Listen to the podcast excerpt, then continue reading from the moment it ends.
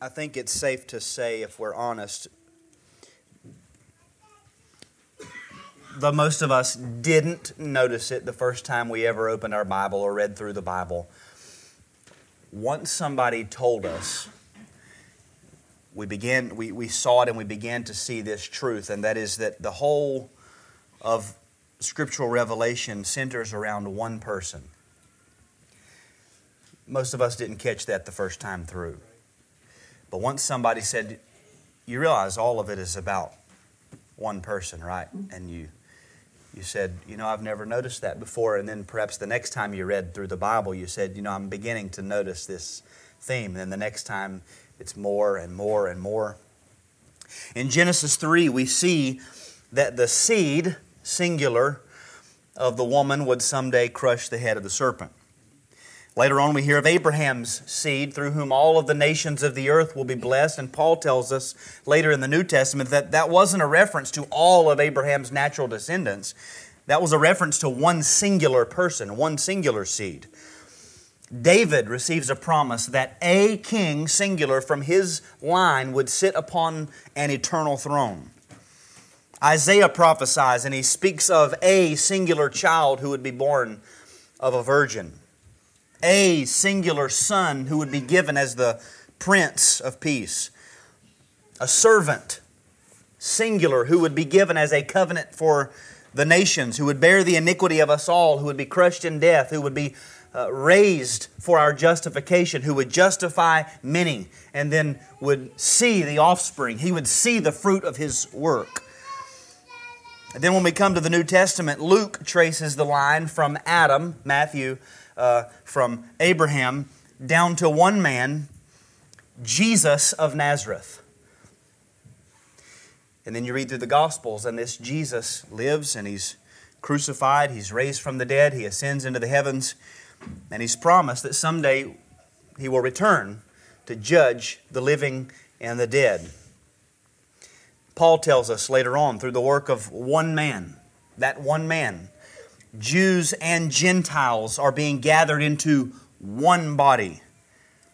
Paul tells us that God's plan for all of eternity and all of human history is to unite all things in this one man, Jesus Christ. Things in heaven and things on earth. All of it is being summed up in Him.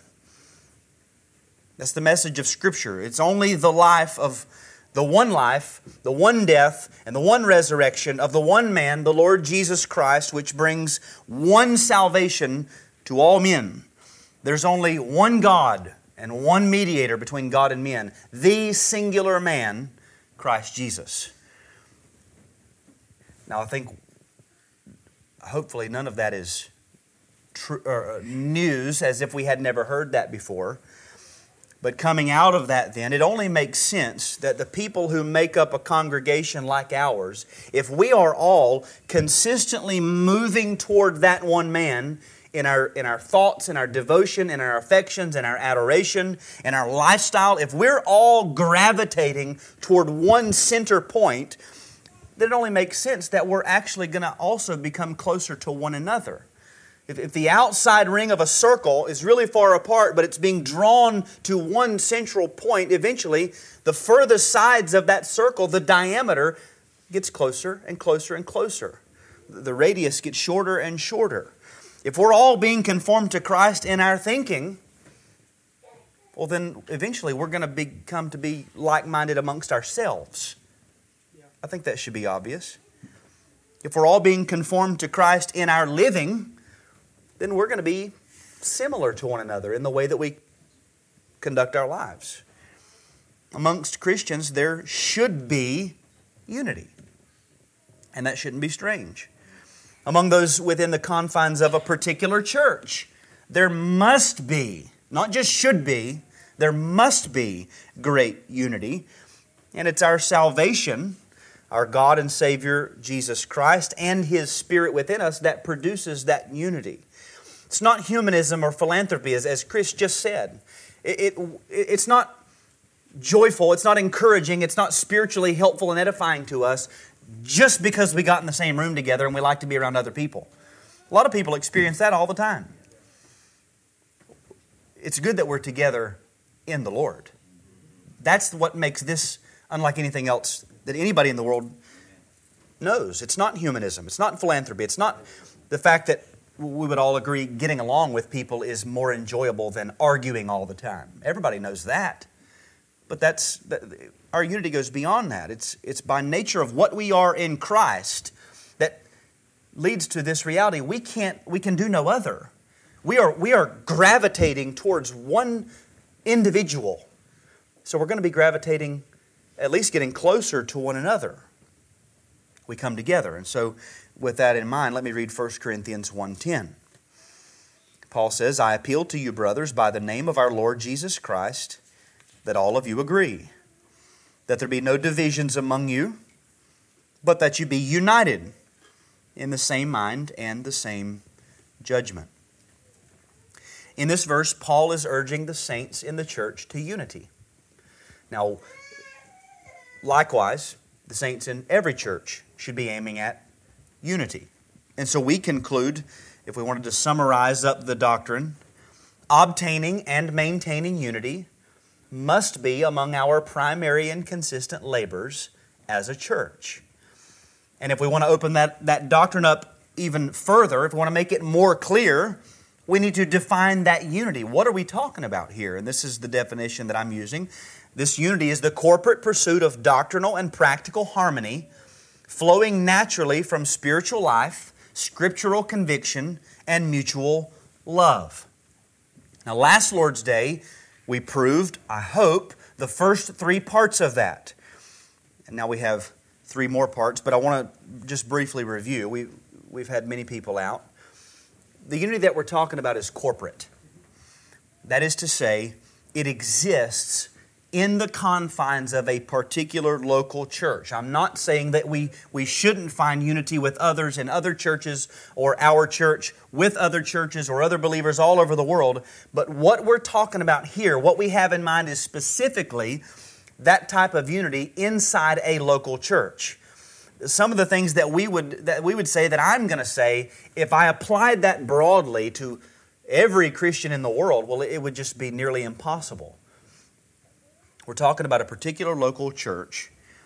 And the things that are required within the confines of a local church actually go beyond what we might have with other brothers and sisters in other churches. We might say it's more strict. Remember, the word there that's used for uh, united, that you be united, was used for mending nets putting something back together in a state of usefulness. We'll think of the difference between a net that you would use to fish a goldfish out of a personal aquarium and a net that you would use to catch tuna fish in the ocean. One has to be a lot more closely knit together to catch smaller fish. That's the picture here. In a, in a congregation, there has to be a, a closer togetherness than we might expect or even see outside of a congregation.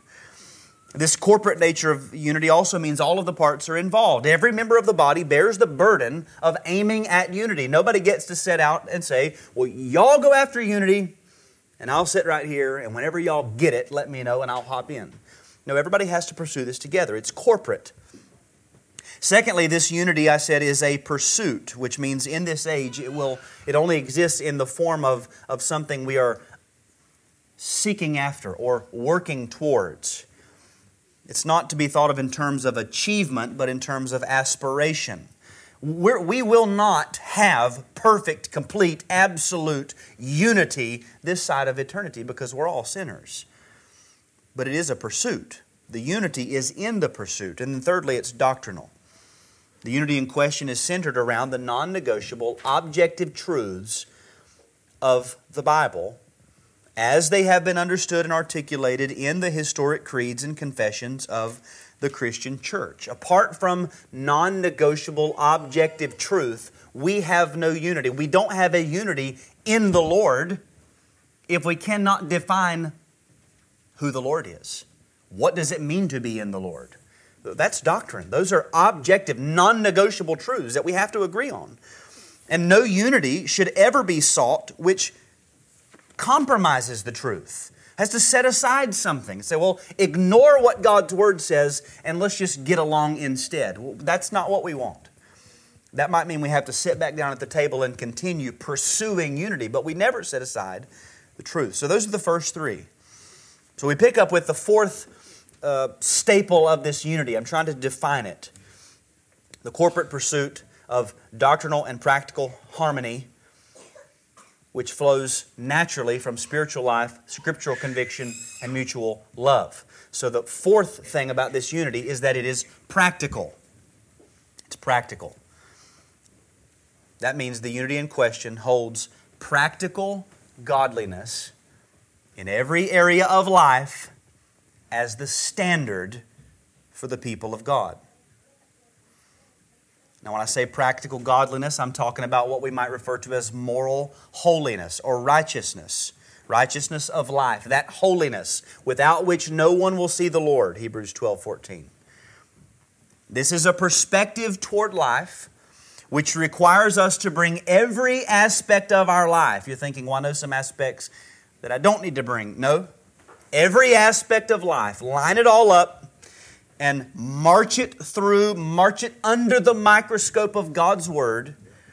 Examine every bit of it in light of what God's Word teaches, and then work to bring ourselves into conformity to the Word of God in all things. That's what I mean by practical godliness. And I say that this unity holds that that practical godliness is the standard of the people of God. Going back to this idea of unity, we have to keep in mind that practical godliness is one of those things that we are pursuing. None of us can say, hey, just to let everybody know, I got here this morning and I, I achieved practical godliness on the way over here. There's no more work for me because I got it. No, no, we're, we're all on a process, we're all working towards it. And so I, I don't want anybody to hear me saying, when we talk about unity, that, that we are demanding a, a particular uh, standard or saying that there, there are a, a requirement of a certain bar that someone has reached. The unity is in that we are all admitting that there is a standard found in God's Word and that we are all pursuing that standard together. That's what we're that's what this unity is when I say it's practical. To say that practical godliness in every area of life is the standard of unity is simply to assume that we all agree that Scripture does set forth a way of conduct, and that we as members of this church have our sights fixed on that standard. Hopefully, there will be nobody in the church who says, I don't believe the Bible really addresses practical things. The doctrine, sure, there are many things to be believed, but practical, ah, that's that's, that's for, for another time and place. Now, hopefully, we agree the Bible does assume or set forth a way of conduct. To say it another way, there has to be an agreement among us that the Bible teaches us how to live. And we are all working to bring our lives into conformity to Scripture, not just in a general, private demeanor of spirit. Yeah, I, I think that's good. That's, uh, I'm, I'm on board. I believe it. I, but actually, acting, ordering our lives according to Scripture. Let me give an example. Uh, let's talk about work or label or labor as a for instance work i'm not saying with this type of practical unity that we should all merely agree that men should work and work is good we should agree but i'm not saying that's enough nor am i saying the other extreme would be all men have to have the same job or even the same kind of job. I'm not saying that. But somewhere in the middle, there has to be this understanding that we should all be in agreement that every man should work that we've been given six days to labor, that any man who, would, who will not work should be warned about that, and perhaps even potentially brought under the, the examination in church discipline if, it, if the patterns continue. In other words, we believe certain things, but that actually begins to shape how we live and act and function in our lives. And hopefully that's not strange, that, that's not weird that we would say that. We don't have this attitude that says, well, he's just doing his thing, and I'm doing my thing. No, the, the Bible has, sets a standard here that we're aiming after, we're striving for. That's just an example. The point is that we're united in our understanding that practical godliness in every area of life is the standard for the people of God. Practical unity. Now, let me try to prove that I think we should aim for this. First, doctrine, which we talked about last week, doctrine leads to practice. This is the first line of, of reasoning. Doctrine, that which is taught and believed, always shapes our practices, what we do. What you believe will change how you live, or you don't believe it. Doctrine always shapes practices. And for this, I'd go to uh, a well known text, so you don't have to turn there. Most of us might know it from memory Deuteronomy 29 29. The secret things belong to the Lord our God, but the things that are revealed belong to us and to our children forever, that we may do all the words of this law. What's he saying? That which God has revealed has been revealed for our doing, our practice. He doesn't say, and that which has been revealed has been revealed so that you can sit in motionless, silent agreement that it's true. You should sit in agreement that it's true, but the thing that's revealed leads to action, doing what God has commanded. It's, it, it doesn't just stay in the realm of the, of the thought, or the, the, the assent of the mind, uh, or agreement to it. Well, think of it this way there is no so called Christian system in which the adherents of that system are allowed to determine for themselves how they will conduct their lives as long as they just believe the same truths. In other words, there's no Christianity that says, well, just believe these things. But when it comes to how you live, every man for himself. Do your own thing. That's never been in, in existence. Christianity has never taught that the redeemed community is a group of people that, like sheep, all go to their own way. That's the lost who do that.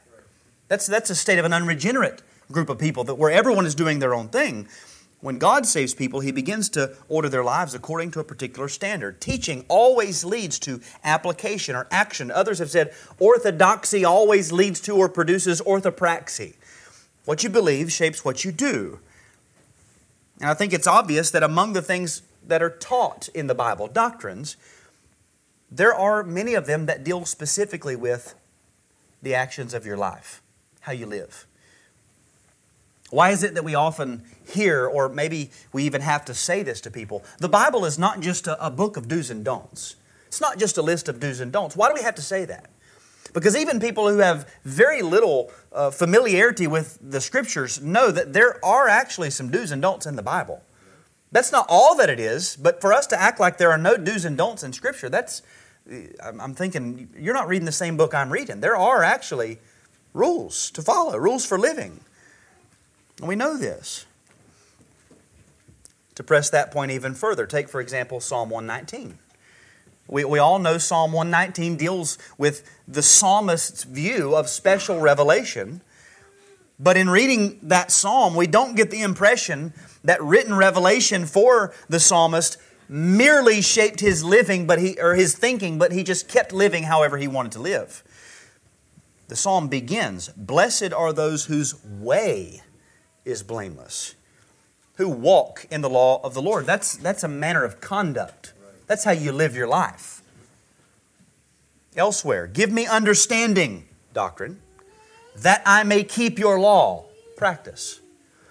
When I think on my ways, I turn my feet to your testimonies. I hold back my feet from every evil way in order to keep your word. I have done what is just and right. He doesn't say, I have believed or I have confessed what is just and right. He says, I'm doing it. I've done it. It's action, lifestyle, practice. Another well-known text is uh, 2 Timothy 3.16. We, many of these passages are so well known, but if you just look at them from a slightly different angle, you say, wow. All that's contained in, in, in a single verse of Scripture, all Scripture, is breathed out by God and profitable for teaching, doctrine, for reproof, here's what you're doing wrong, for correction, Here's what you need to be doing. And for training in righteousness. Here, let me help you to go about the way that you should be going. That the man of God may be complete, equipped for every good work. Scripture never stops at just believe this, just assent to this. Doctrine, if it's truly believed, always shapes our practices. This is the reason why I'm taking the time to open up this doctrine. I can stand here and say that we should pursue unity, obtaining and maintaining unity, blah, blah, blah, blah, blah. I could go on and on and on, and you could say, well, what do you taught? What is unity? We don't know what to do. Tell us what to do. Well, I got to open it up, explain, open up, and bring the doctrine, hopefully, to a, a, a more clear presentation. Why would I do that? Why, why, why did men preach like this in the past? Because they knew, I know, if you become convinced that obtaining and maintaining unity must be among your primary and consistent labors as a church or church member, if you become convinced of that from the Word of God, my work is done.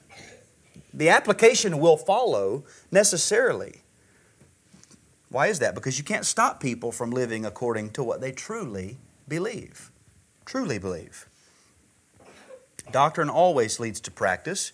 Now, one non negotiable objective truth, which must be believed to be a Christian, I would say, but especially to be a member of this church, our confession puts it this way The Holy Scripture is the only sufficient, certain, and infallible rule of all saving knowledge, faith, and obedience. And elsewhere, it is to be received because it is the Word of God. In other words, the Bible is the sufficient, certain, and infallible Word of God. The Bible is the Word of God, and as the Word of God, it gives us a rule of not just saving knowledge, not just saving faith, but obedience. The Bible is the Word of God on how we should live, what God requires of us. We believe that in the Bible, God has infallibly and all sufficiently revealed to us how we should conduct our lives in, in very practical areas. The Bible addresses practical things, like the use of our time whether that be time devoted to a particular task like work or worship, or whether that be what we call spare time.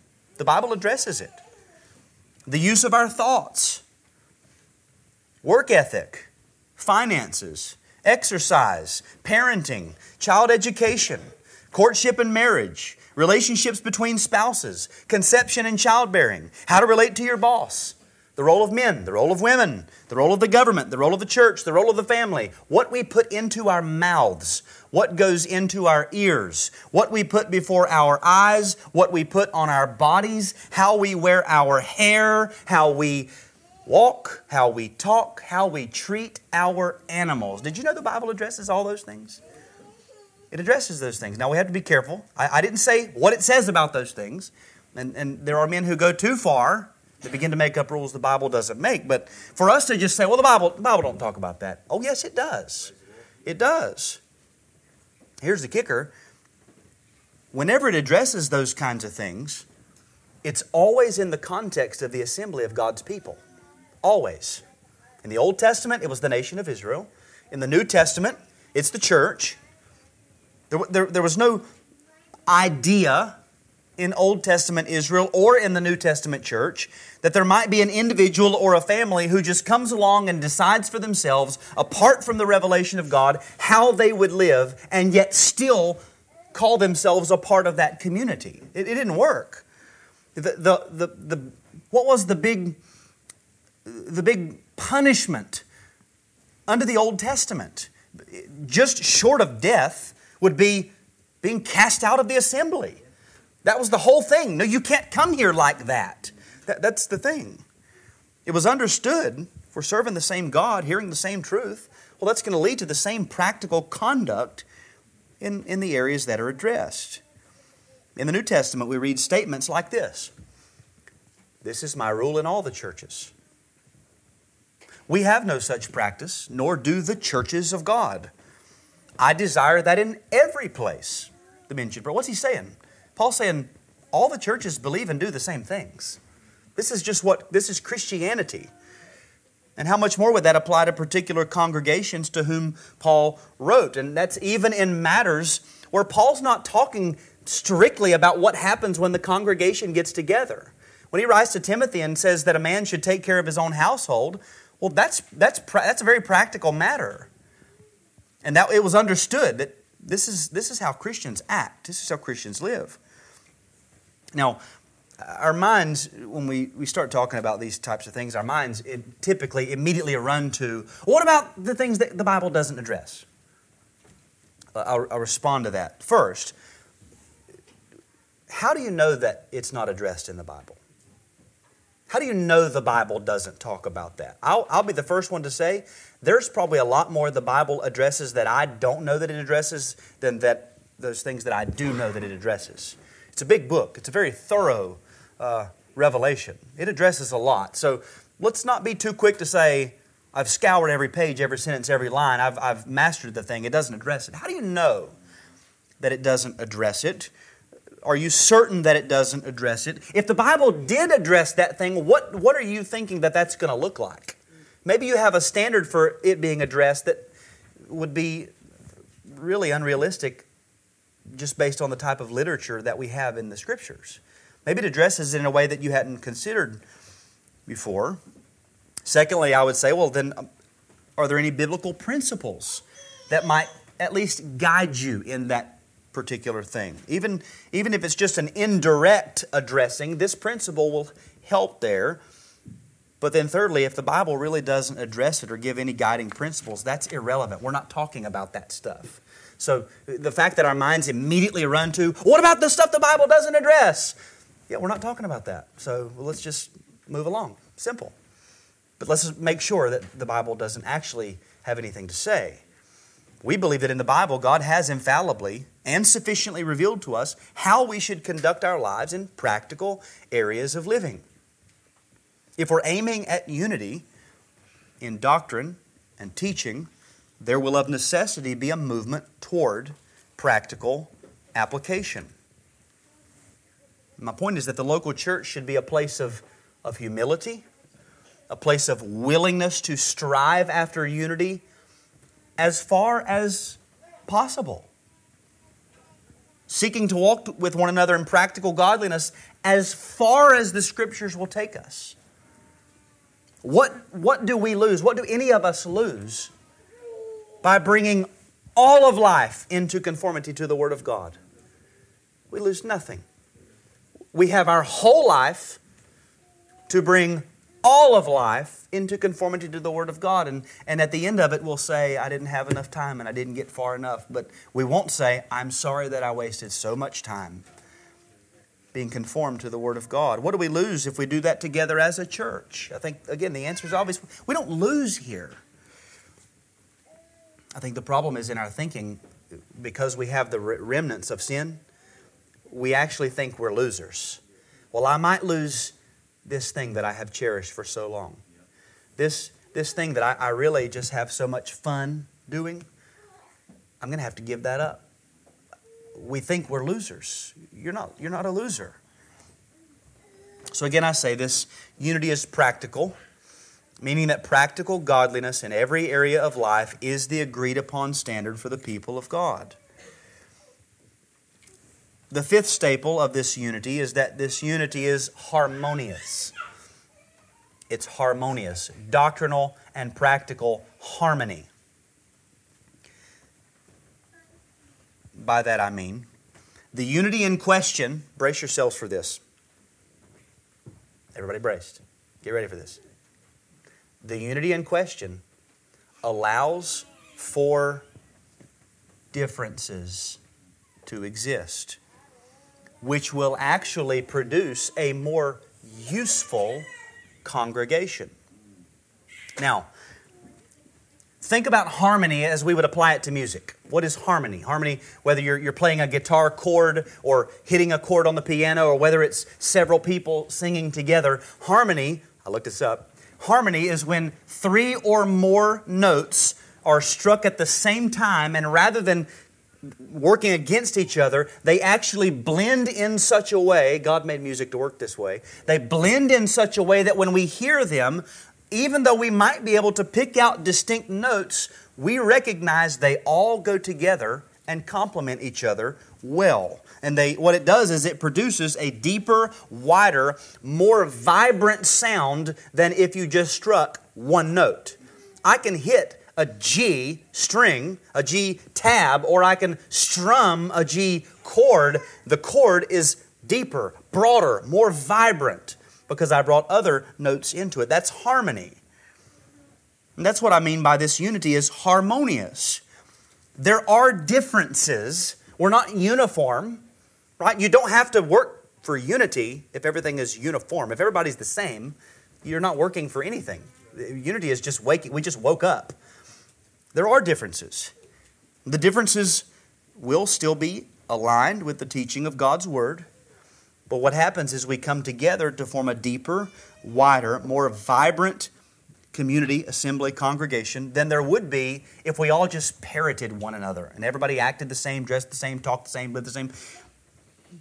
There are differences. To prove this, first, consider the Bible in its doctrine and practical application does allow for some differences. Romans 14, verse 2 one person believes he may eat anything, while the weak person eats only vegetables. Difference. Romans 14, 5 one person esteems one day as better than another, while another esteems all days alike. In, these, in this church, there were differences. And Paul doesn't say, listen, guys, we can't have any differences. We're going to have to get on the same page. He says, no. One person believes this, one person believes this. And these areas of difference, however, the issues, I'm going to try to explain this. I, as I, I read through this this morning, I thought maybe this is not very clear at all. The issues were not issues of clear, distinguishing revelation. In other words, that which was being eaten or not eaten was not a matter which had been clearly set out in terms of prohibition or requirement. Like, for example, eating blood. They said, don't eat blood. But never was there a requirement, you must eat meat. Nor was there a prohibition, you may not eat meat. There were differences of, of things.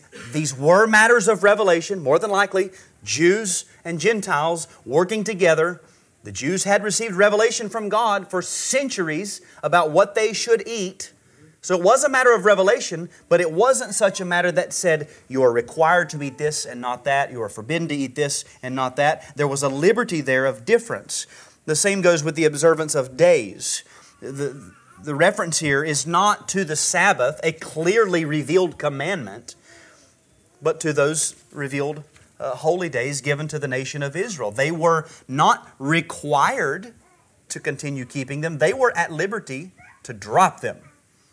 At the same time, they were not forbidden to continue on in, in some of them. That's what I mean by that. It wasn't a matter of, of revelation that was presented in the form of uh, prohibition or a requirement. Paul said, well, if you feel like if some people feel like they shouldn't eat certain things, then let their conscience deal with that. Let, let them answer to their master.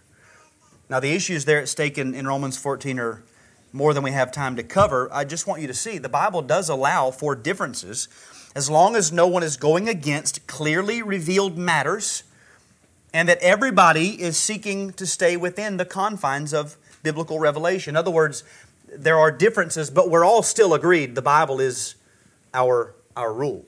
We, there's agreement there. And we are seeking to come into conformity to, with what, to what the Scriptures teach.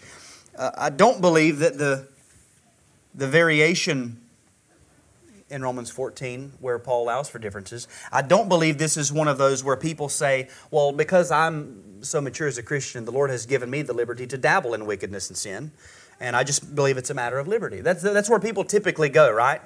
You point out something that's obviously evil and wicked. Well, I just believe Christians have liberty here. To enjoy and revel in the things that God hates, you have liberty to that? That's not what Romans 14 is talking about. That, that, that, that's nowhere near what he's saying. But there were differences within the, the guardrails of revelation. Another argument, or another in, important principle to keep in mind, is that grace does not destroy or oppose nature. Grace opposes sin, but it doesn't oppose nature. In other words, saving grace does not allow us to fly or to breathe underwater. Saving grace does not make men into women or women into butterflies. You are still a human being. Your nature is still resides. Saving grace doesn't call, cause people to have a new favorite color or a new favorite food. Saving grace doesn't mean, well, uh, we all now immediately appreciate the same kinds of music and the same, one person loves art, another person loves this or that. Those types of things will very often, you're just going to stay who you are within the confines of God's revelation. Again, I'm not talking about areas of sin. Grace doesn't destroy all that. So, where there are multitudes of diversities amongst us, just because we're human beings, a lot of those are going to remain. If you like to wear Nikes, that's fine. I'm not going to say, hey, listen, at this church, we're after unity, right? We're, we're wearing Reeboks around here. I'm not going to say that, right? If you do you get what I'm saying? Like there are some things like that that they just stay, and it's okay that they stay. And you might look at somebody's preference and say, "I don't understand it at all. I don't see what he sees in that. What, what is what's the deal? Just let it alone. That's okay. That's that's him." We remain our own person. Absolute uniformity is not to be expected, nor is it even to be desired. Paul doesn't argue in 1 Corinthians that the personal preferences should be erased, that no one is allowed to just honestly say, Look, I like the way Peter preaches better than the way Apollos preaches. Sorry, you can't have that opinion. We need you to sincerely, honestly believe. No, if you, what he says is that shouldn't be fracturing and splintering the congregation. You should not be dividing up based on those things, but to come along and say, no, everybody has to prefer the same thing. You have to prefer and like all of the same things. That's not what he's getting at. People can have their preferences, but they just can't be allowed to splinter the church. The cult up the road, they believe that grace makes all of the men have the same hairdo and, and you know cuff their pants the same and wear the same kind of like that's that's not what we're after. That's weird. That's not biblical. That's not grace. It's not natural. Grace does not destroy nature. We will maintain many of our differences.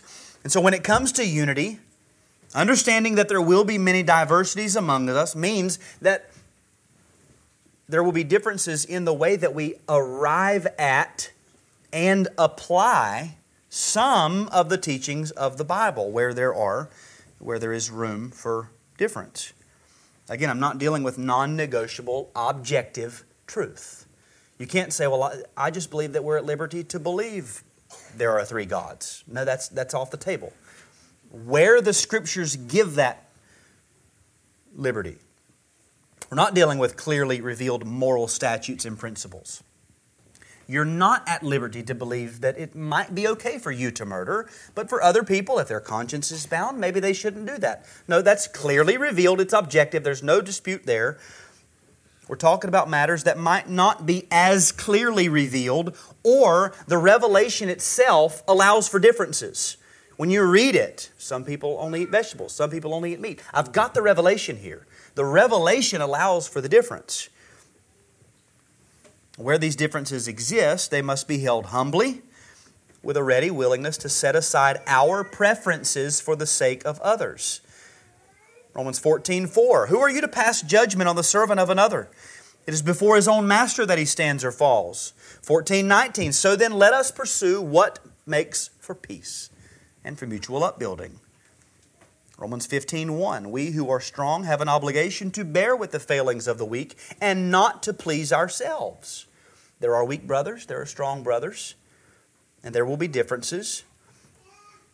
I don't think when you read Romans 14 that Paul would would say, or that he's implying, that those who are weak in the faith should just stay that way and never grow. I don't think he's saying that either.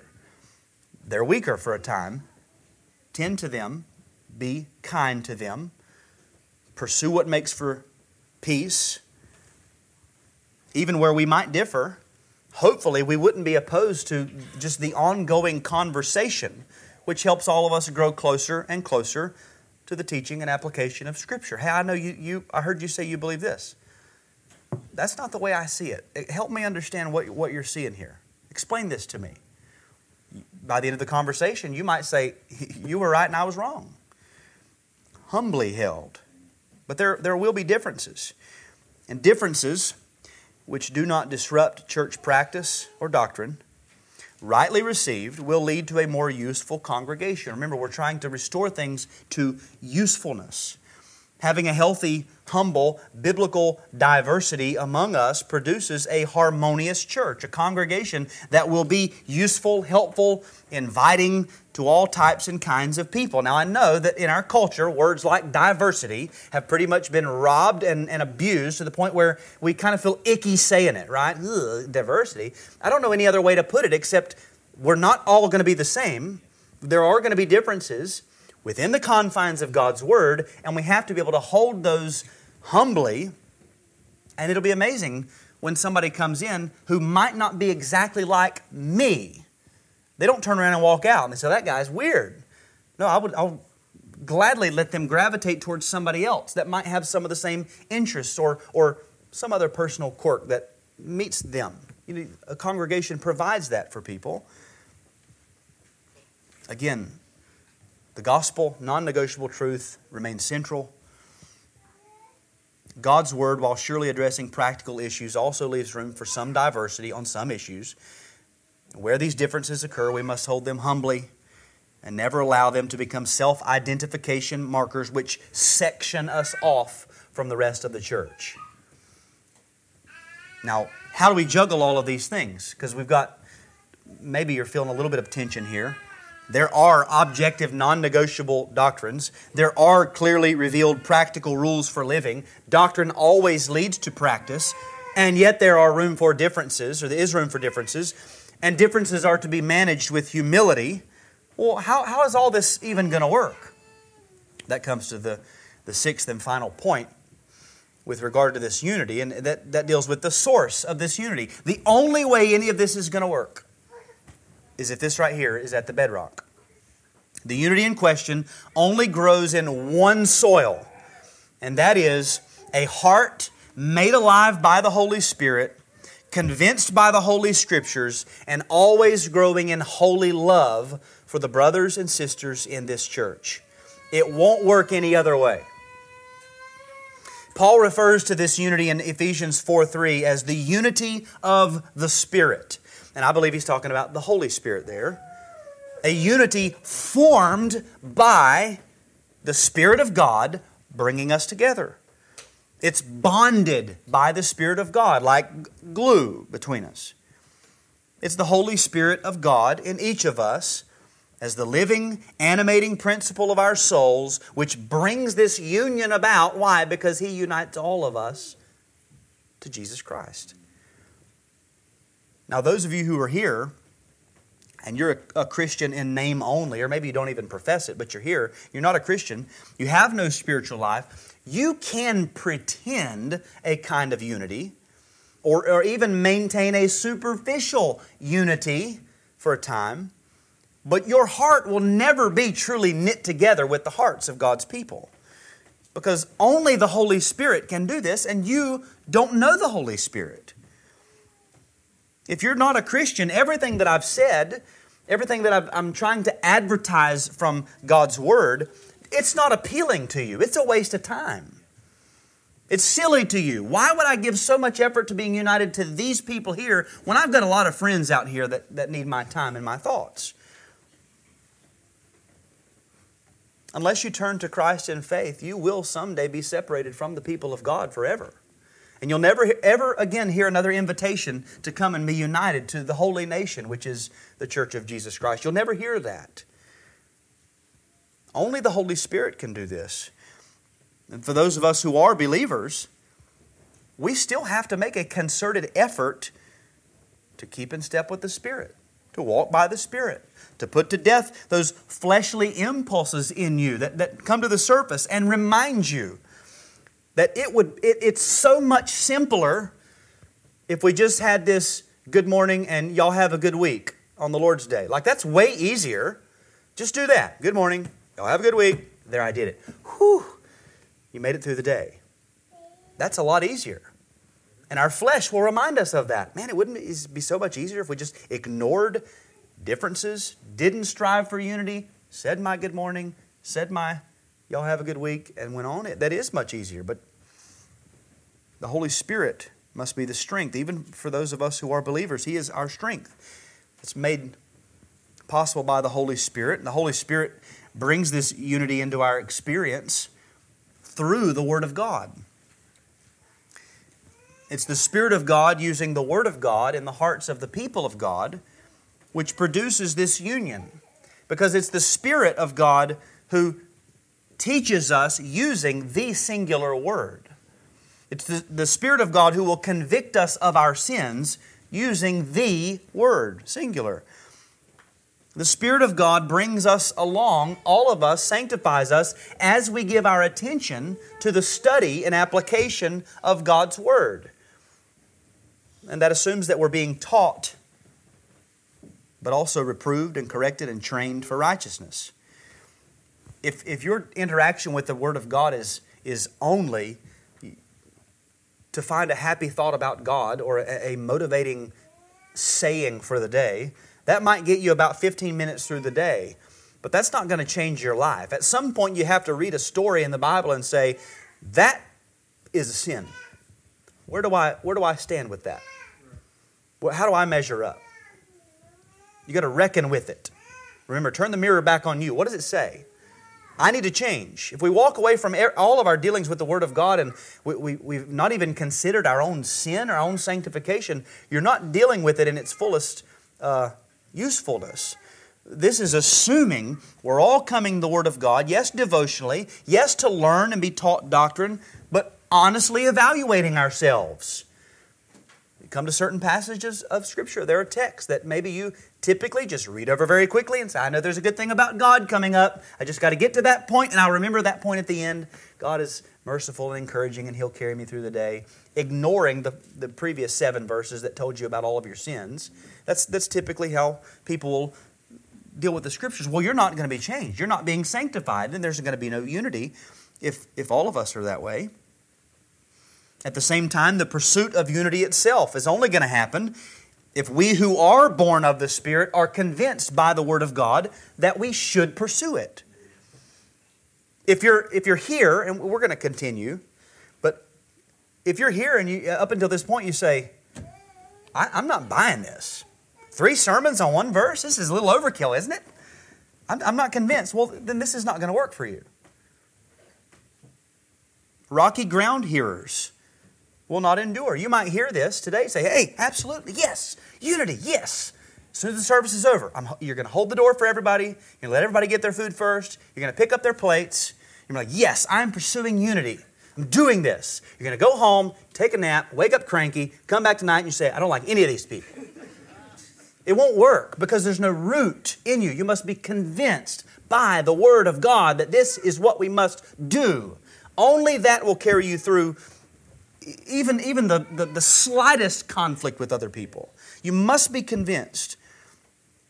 That's why I'm going to keep preaching on it. Because I want you to see, we haven't even got to the, the breadth of this in the New Testament, but I want you to feel the weight of it.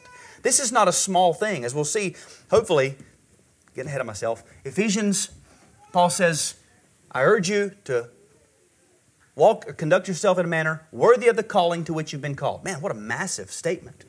What does he say immediately after that? He talks about how you to treat other people in the church. Here's how you walk in a manner worthy of the calling. Treat other people this way. It's, it's huge. You have to be convinced of that. But there's also holy love. Love born in us by the same, that same Spirit, the love of God manifested in us and among us for one another. If we're not growing in our love for one another, our pursuit won't last. We might make it two or three weeks, but somebody's going to make you upset. You're going to run into a hard place.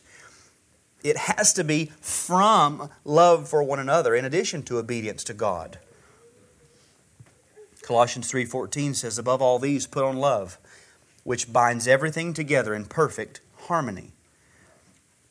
Hopefully in the weeks to come we'll look at some passage that give form and structure to that love. Again, I don't want this to be ushy gushy, let's all get along and be nice to each other. I want us to be convinced that there is a that there's there's form and body and life to the love that God requires amongst his people. So that's the source.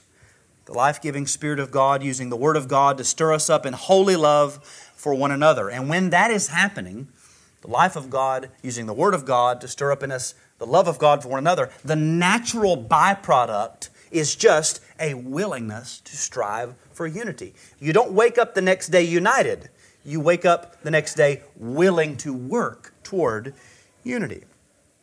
So that's why I say that unity is the corporate pursuit of doctrinal and practical harmony flowing naturally from spiritual life, scriptural conviction, and mutual love. And I believe that obtaining and maintaining this unity must be among our primary and consistent labors as a church. It requires all of us. It requires work. It requires doctrinal fidelity. It requires practical godliness. It aims at harmony. And it'll only happen among those who've been born of the Spirit, convinced by the Word, and who are growing in love. And I, I think it's safe to say that nothing less than this will meet the standards for which the Son of God laid down his life. Nothing less than this, maybe far more. To say, I'm a Christian, but then remain unwilling to give yourself to this pursuit, I think is utterly incompatible. It's not Christian to live in that way because ultimately it's an infraction against Christ's command in John 13 34. He says, A new commandment I give to you that you love one another, just as I have loved you, so also you are to love one another. So may God give us insight, help us to be honest with ourselves, and grace to pursue this together. In Matthew's Gospel, we read these words Now, as they were eating, Jesus took bread, and after blessing it, broke it and gave it to the disciples, and said, Take, eat, this is my body. So, again, as we come to the Lord's table, we see the bread broken to symbolize Christ's body broken for us. I want to return to a, passage that was mentioned earlier. In John chapter 2, Christ referred to his body as the temple.